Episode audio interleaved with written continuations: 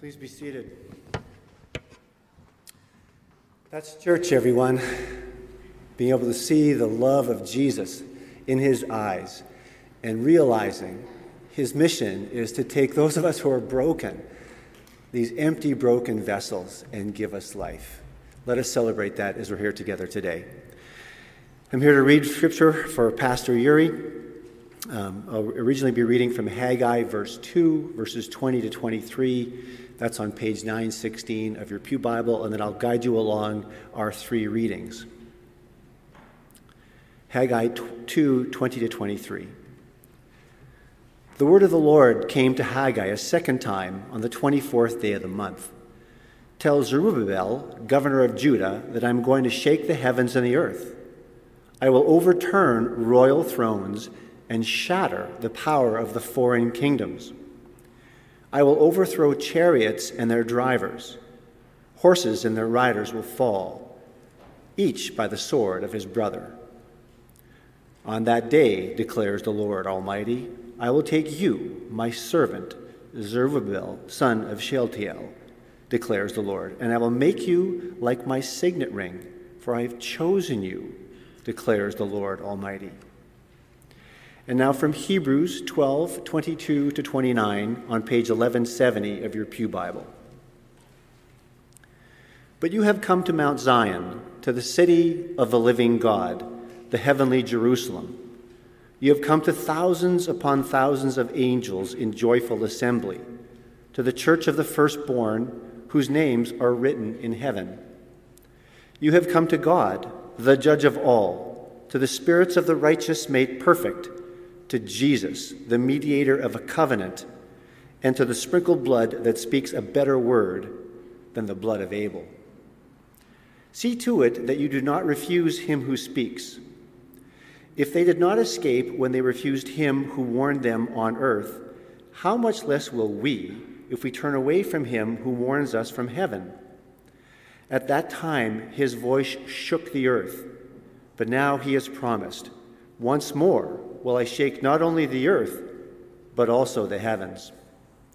The words once more indicate the removing of what can be shaken, that is, created things, so that what cannot be shaken may remain.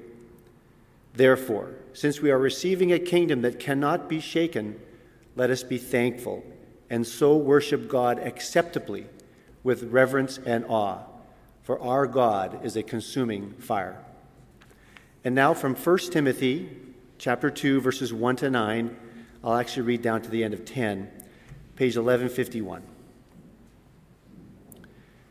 I urge then, first of all, that petitions, prayers, intercession, and thanksgiving be made for all people, for kings and all those in authority, that we may lead peaceful and quiet lives in all godliness and holiness. This is good and pleases God our Savior, who wants all people to be saved and to come to a knowledge of the truth. For there is one God and one mediator between God and mankind, the man Christ Jesus, who gave himself as a ransom for all people. This has now been witnessed to at the proper time. And for this purpose I was appointed a herald and an apostle. I am telling the truth. I am not lying, and a true and faithful teacher of the Gentiles. Therefore, I want the men everywhere to pray, lifting up holy hands, holy hands, without anger or disputing. I also want the women to dress modestly and with decency and propriety, adorning themselves not with elaborate hairstyles or gold or pearls or expensive clothes, but with good deeds appropriate for people who profess to worship God. Let's pray. Lord, as we move now towards listening to your word as brought to us by Pastor Yuri, we pray that his heart will be filled with your spirit, that his words will be your words, and that we might be able to learn from the Master Almighty through Yuri. Thank you for this time. We pray these things in your name. Amen. Amen. Thank you, Brother Neil. It's good to see you with us this morning, and good to see have all of you here with us this morning. I'm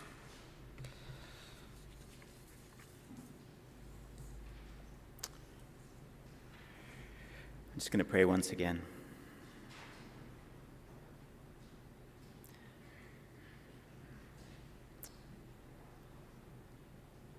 Lord, may these be your words, not mine. May people's attention and gaze be directed to you, not to me.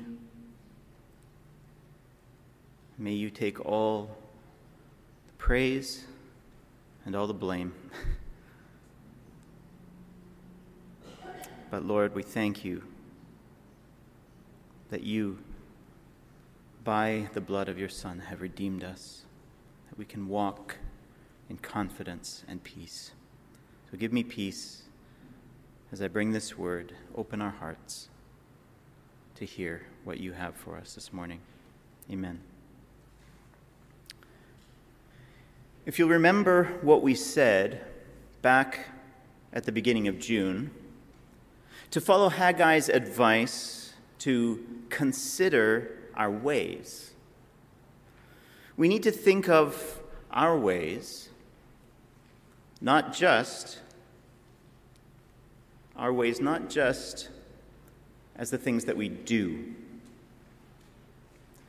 Just as important as our actions and the results that they might bring about are our convictions and beliefs, the attitudes that we hold, because they often determine our ways, the kinds of things that we do.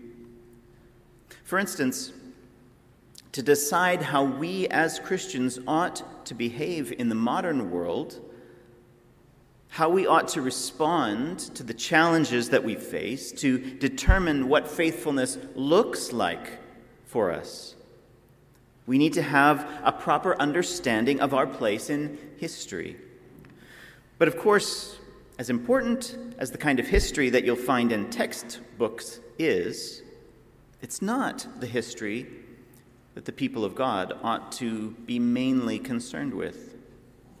History, as it's told by other humans, will always be told from the perspective of the world's current winners.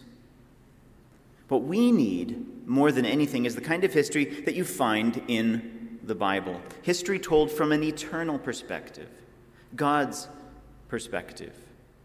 In the Bible, God has preserved something precious something that, all things being equal, we would not have so readily available to us. The history that humanity rehearses to itself doesn't take much interest in what God thinks and has said. It certainly does not take seriously the religious claims of a relatively small number of people. It marginalizes people whose thoughts and activities appear to be, well, marginal insignificant, inconsequential, irrelevant.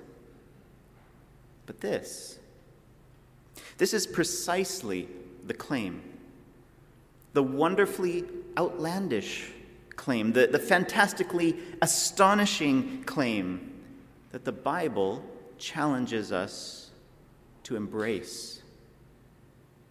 That it, and it alone, contains the official history of God's intervention with fallen humanity. Being not a human book, but a divine book, the Bible claims to be the only reliable source for what God is like. The only reliable record of what He has said to us and what He has done for us. And it's precisely because this claim seems so absurd and unlikely that the Bible, not to mention those who stubbornly believe that it is God's Word, requires sustained divine protection. The popular view among Christians is that belief in the Bible is utterly sane and reasonable. And of course, when you actually take the time to examine it seriously, it is. But to the rest of the world, that suggestion is silly. That the reason this book has not only survived but remains a living and active part of people's daily routines the world over is that it has not only been supernaturally preserved, but that it is itself in some way living and active? Come on. The curious few might search for more familiar reasons that have to do with power, privilege, and politics. But most people will dismiss it out of hand. But all you have to do is look inside and read what it says to know that without the strong and lasting encouragement of someone big, these unpopular words would have vanished. Hmm. I think I've lost my PowerPoint.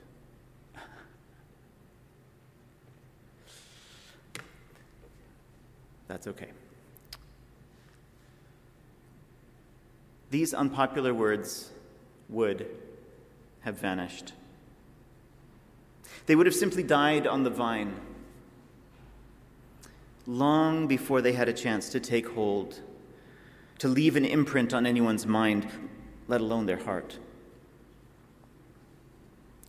Today, I'll offer as evidence of that an aspect of Haggai that we haven't spent much time considering so far, and that is the sheer number of times that Haggai insists that he is speaking for God. So look, turn with me to the book of Haggai once again.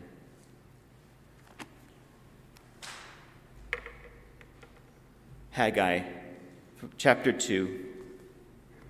I think it was page 917 in your Pew Bibles, if I'm remembering correctly. I'm scrambling a little bit because I had a lot of PowerPoint slides that somehow uh, didn't get sent in my file. So, Haggai chapter 2, page 917.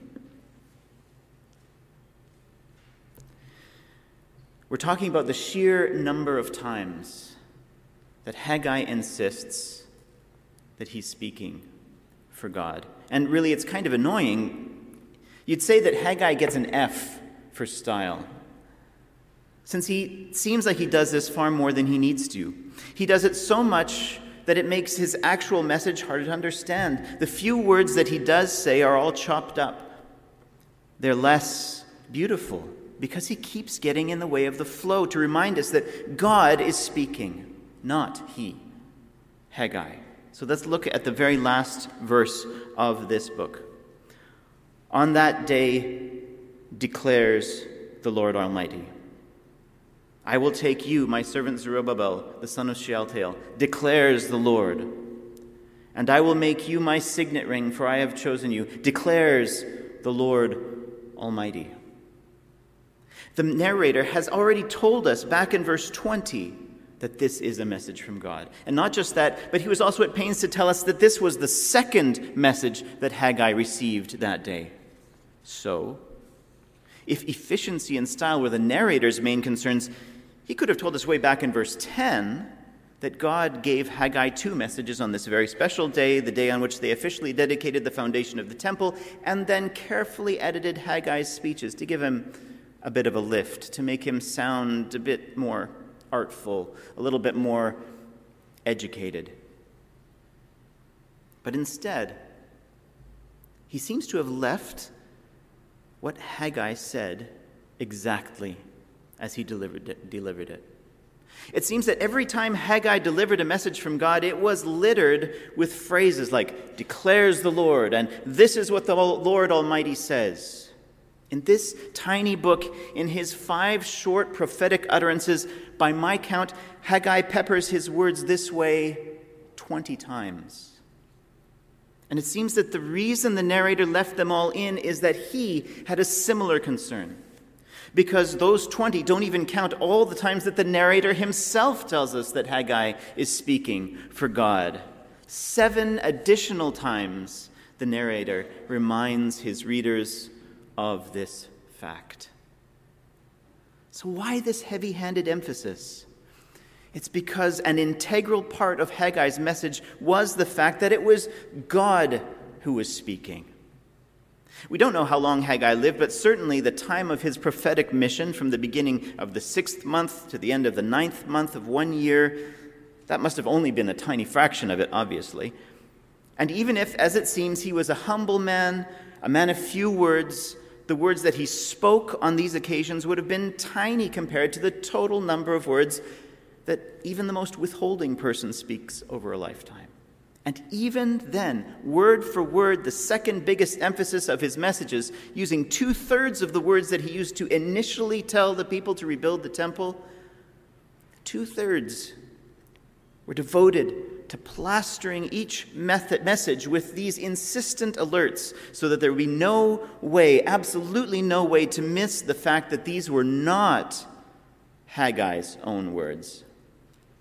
It was not Haggai's opinion that the misery the people had experienced was due to the temple remaining in ruins. It was not Haggai's own opinion that what they offered at the altar was unclean. It was not even his own opinion that God was about to shake the heavens and the earth and the sea and the dry land to shower the temple with the treasure of the nations. It was not merely his own opinion that God was present with them.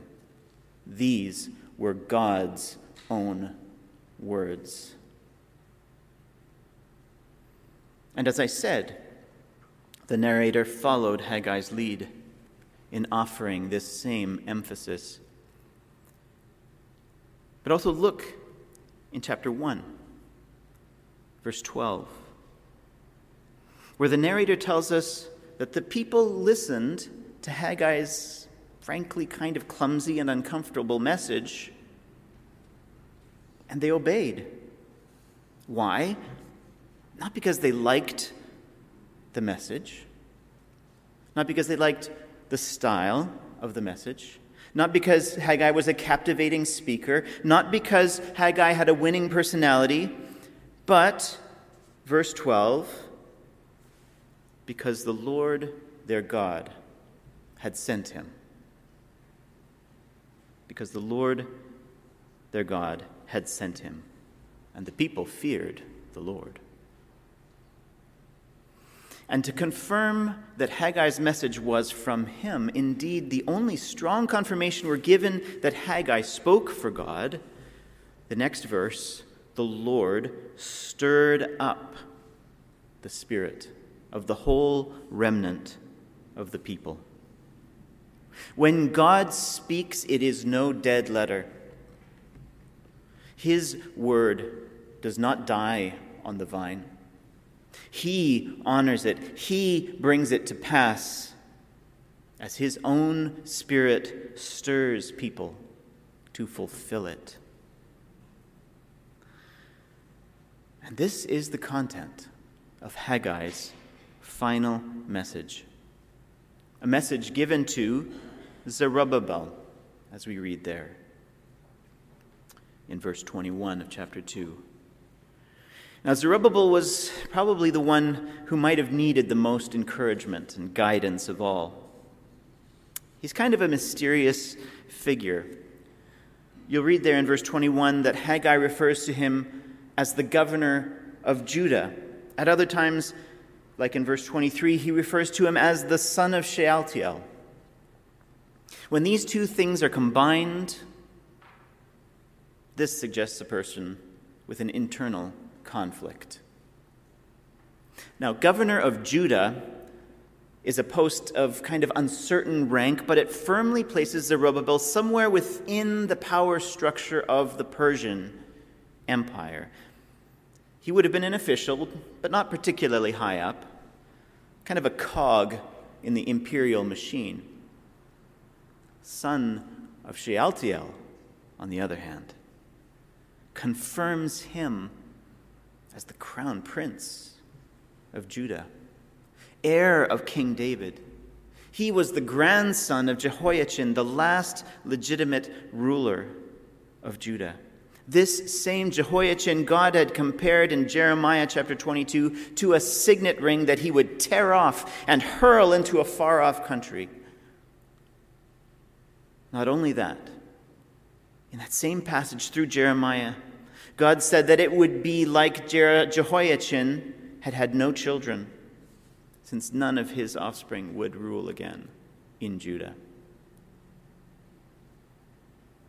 Well, God's word, as it always does, came true. And it came true in a way that no one could have predicted, a way that was truer than true, a way that resolved all the apparent conflicts, which is also something we should come to expect with God's word. Shealtiel, Jehoiachin's firstborn, never did reign. And contrary to what Haggai suggests, the Bible does not record Shealtiel as having any of his own children at all. Jehoiachin's second son, also childless. We read about this in 1 Chronicles chapter 3. But it also tells us that Zerubbabel was the firstborn of Jehoiachin's third son, Shealtiel's younger brother, Pedaiah. So it seems that as the oldest grandson of Jehoiachin, Zerubbabel was next in line to the throne, and so he may have been ceremonially, ceremonially adopted by Shealtiel, so that there would be no question of who should serve as the next king, if the time ever came when they could have their own king. So, what was his status? Zerubbabel might have been just as confused as you or I are feeling right now about where he fit. Adding insult to injury, Zerubbabel's parents gave him this unusual Hebrew name. It's unusual for us, it was unusual back then. It was a name that reflected not only the pain of their circumstances, but also the uncertainty of their future. And maybe when he was born, they weren't expecting that he would be next in line to sit on David's throne. Because Zerubbabel means seed of Babylon.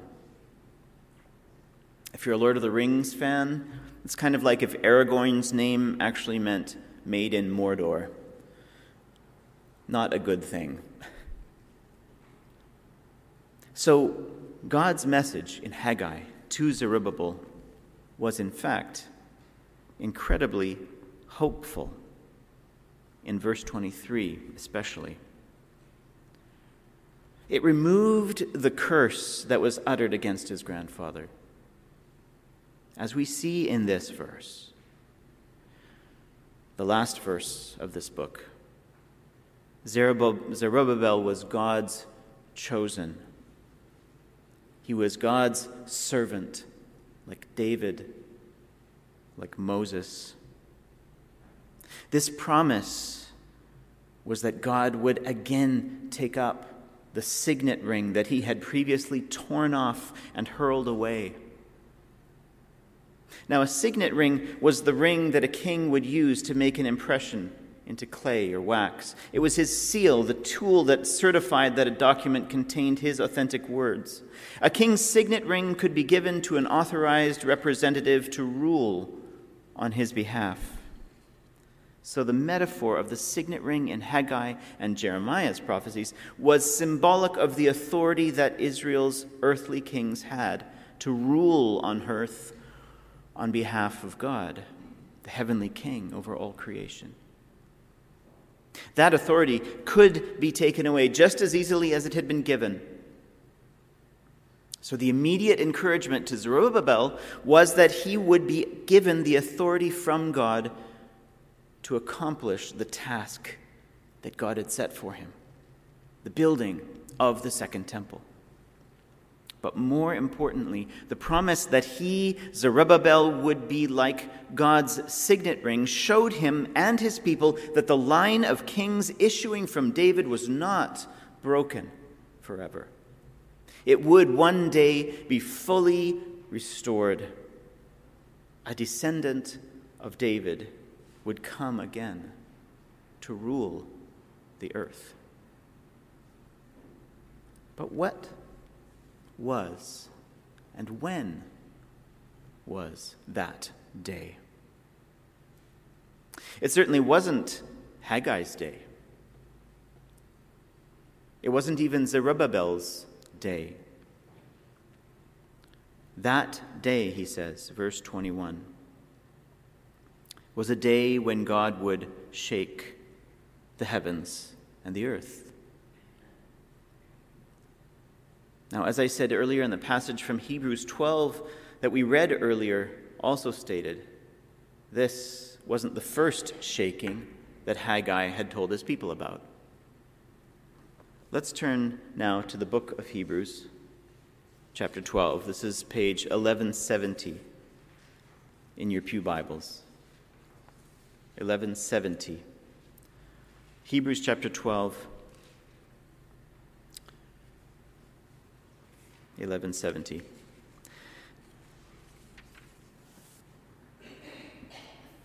Now, Hebrews highlights the fact that Haggai's two shaking prophecies, given two months apart, were not just two visions of the same event. They were not two visions of the same event.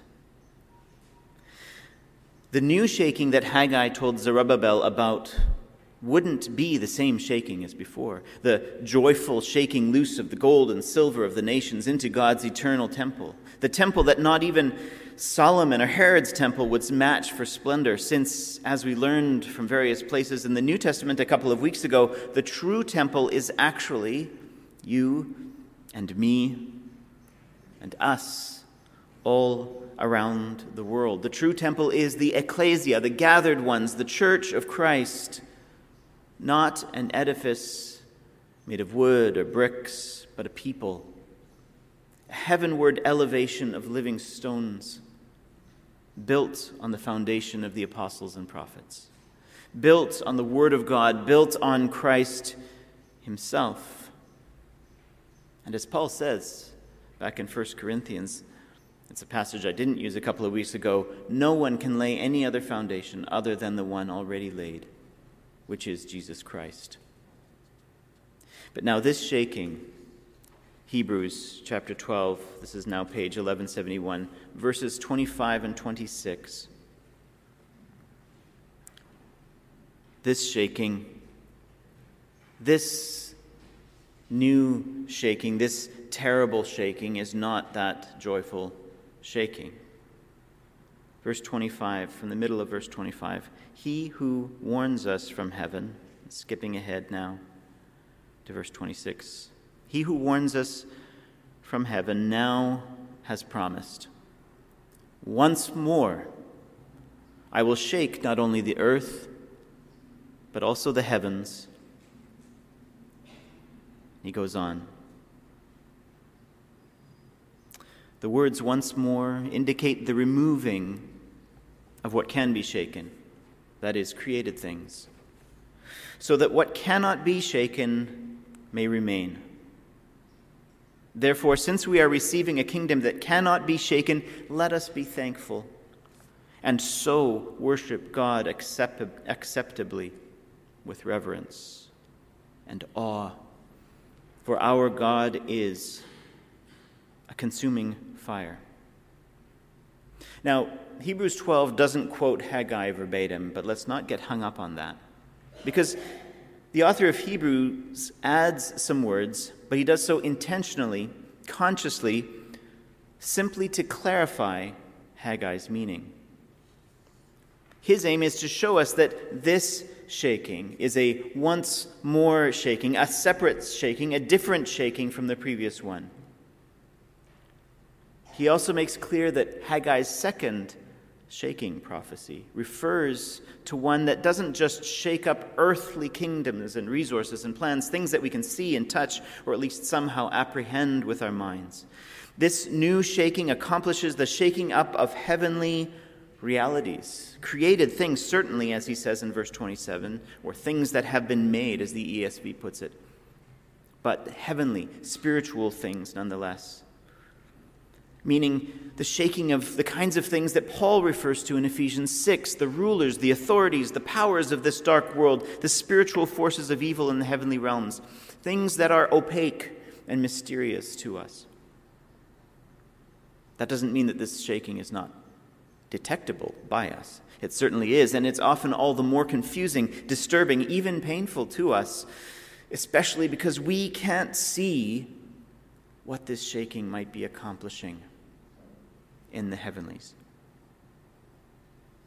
The hints in Haggai 2, verses 20 and 21 and 22 that this once more shaking is not merely the kind of run of the mill upset that appears to be on the surface, are the veiled references it contains to the history of God's people, high points and low points.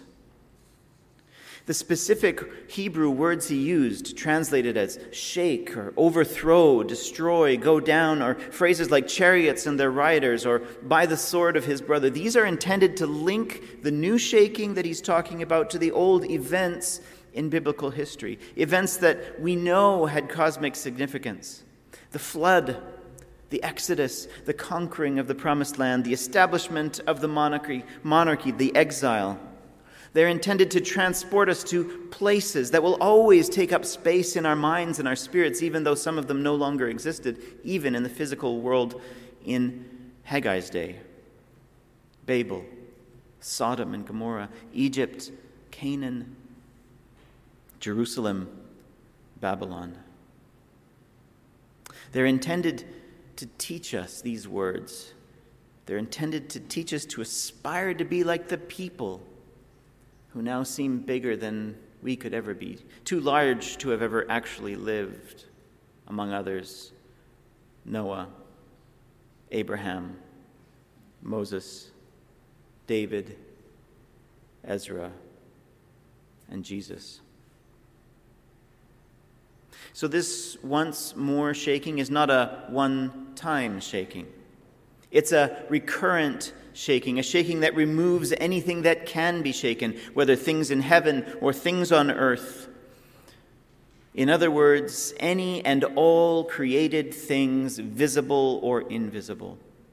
It is a shaking that achieves God's ultimate purpose for us the making of a people for his own glory, a people like a signet ring bearing his imprint, a people he has chosen, his servants, like Zerubbabel, seeds of Babylon, redeemed and anointed, unlikely royalty receiving a kingdom that cannot be shaken.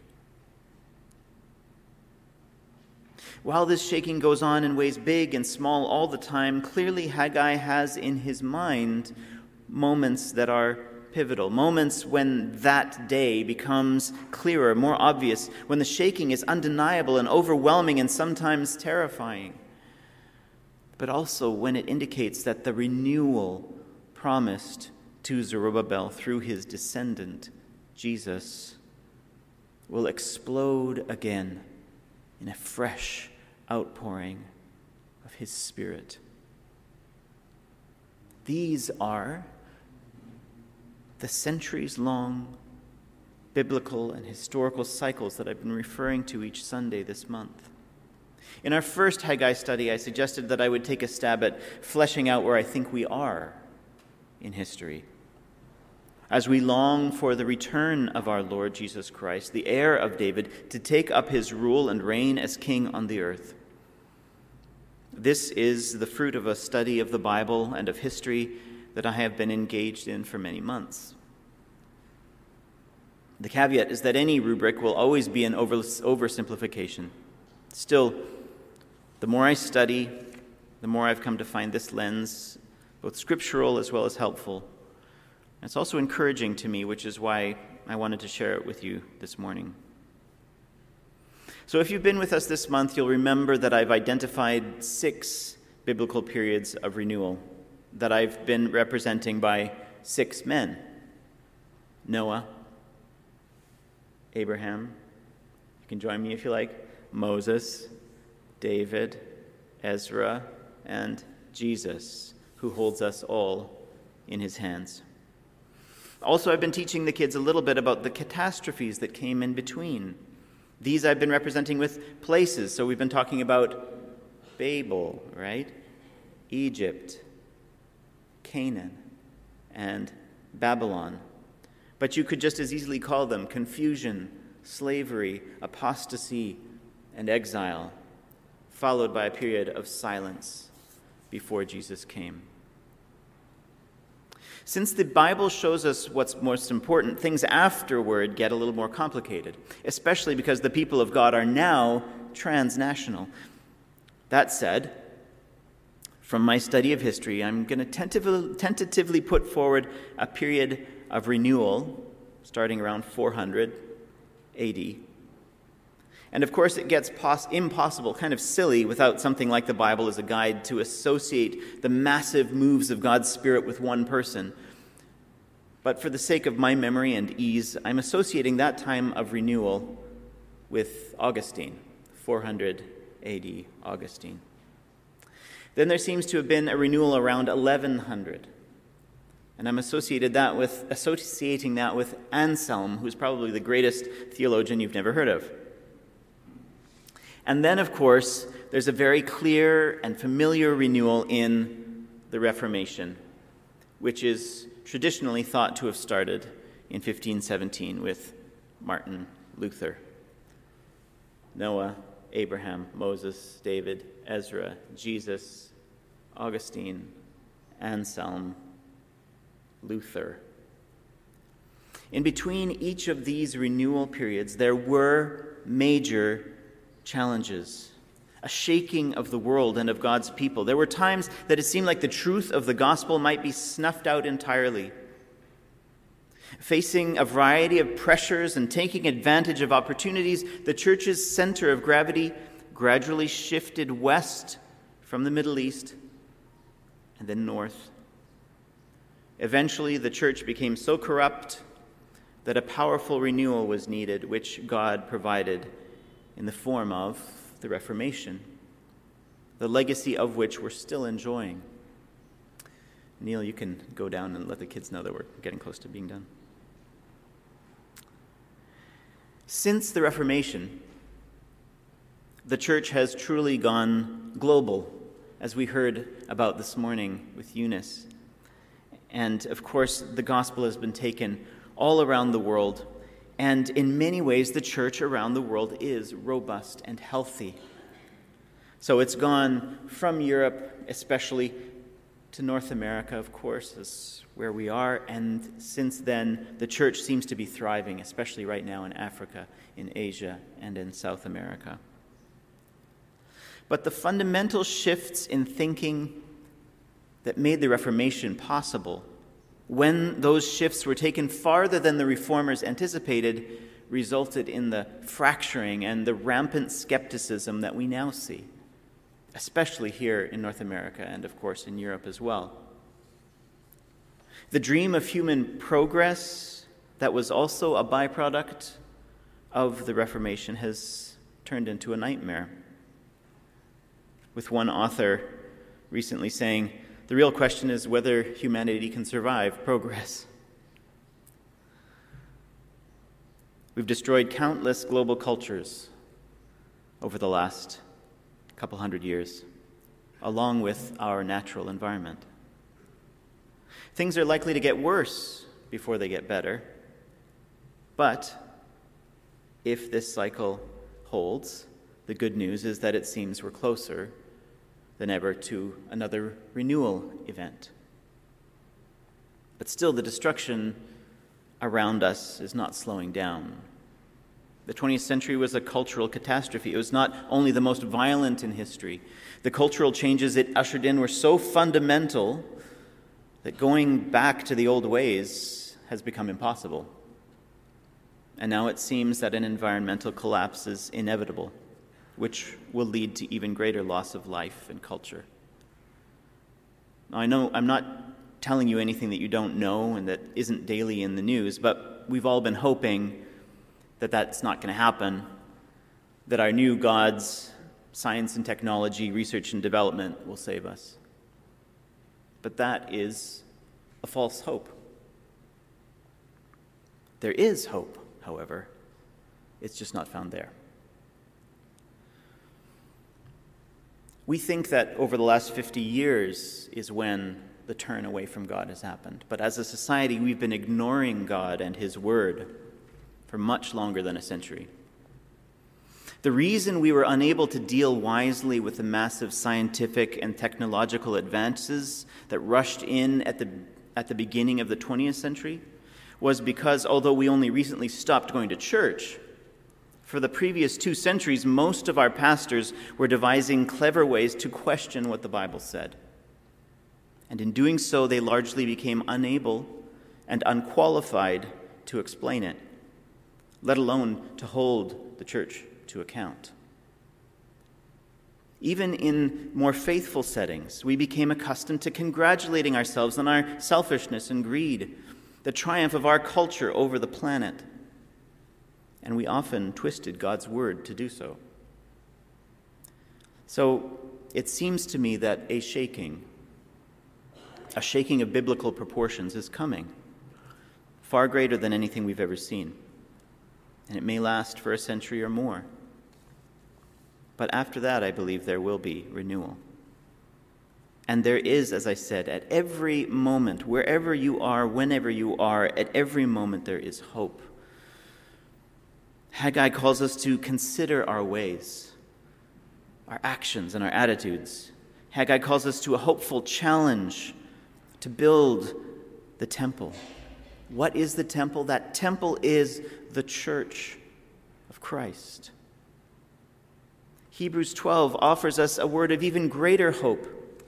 It invites us to that temple, to Mount Zion, where the sprinkled blood of Christ speaks a better word than the blood of Abel.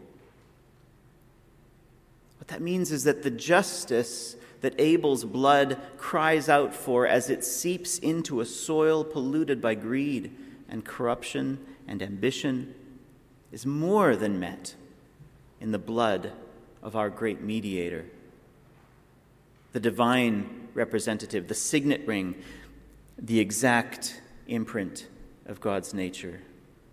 Jesus, the Anointed One, Jesus, our Messiah.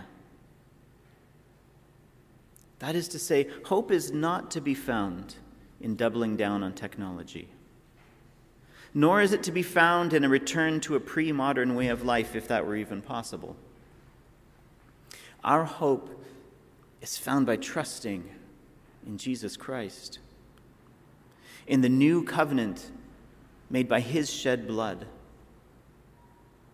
Trusting in Jesus Christ, who does not speak a word, as Neil said at the beginning of our service, he does not speak a word of condemnation and hopelessness, but who, as Paul wrote to Timothy, gave himself as a ransom for all, who is the only mediator between God and humanity.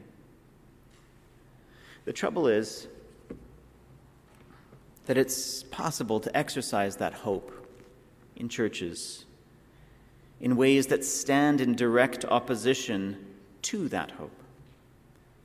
What I mean is that, inspired by spiritual forces that have always set themselves in opposition to God, we in the church, particularly in North America, often still celebrate human power.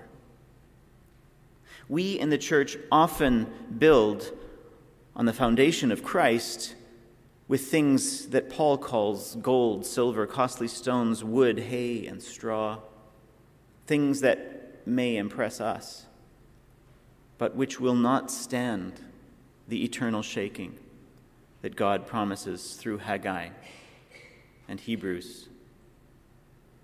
To use the Hebrews 12 metaphor, they will be burned up in the consuming fire of God's holiness. This is why it's so urgent, more urgent than ever, to build on the foundation with the materials that God Himself has given us. On the foundation of Christ, to whom the apostles and prophets, the Bible, the Word of God bears witness.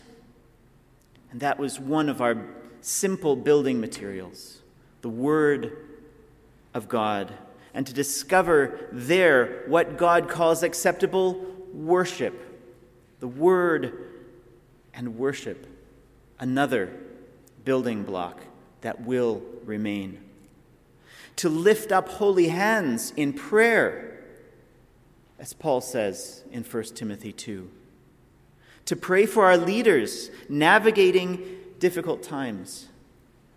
To pray for ourselves that we may live godly and peaceful lives, for freedom from anger or despair at the state of the world. That we would resist the temptation to quarrel among ourselves. A sustained focus on these lasting things the Word of God, worship, and prayer. The Word impressed upon us by Christ, and prayer anointed by His Spirit will, by God's grace, adorn us with the modesty and self control that Paul talks to Timothy about. The modesty that acknowledges the shame of our sinfulness, but feels the humble gratitude that we have or should have at being set free. They also lead us to good works, good works that actually last, that sustain and develop relationships that last, that build the temple of God with our friends and family across boundaries of generations, boundaries of status, boundaries of race, in ways that last. Haggai tells us consider your ways. Is it time to busy ourselves with our own houses? Or is it time to build God's house? Be strong and work for I am with you, declares the Lord of hosts. Let's pray.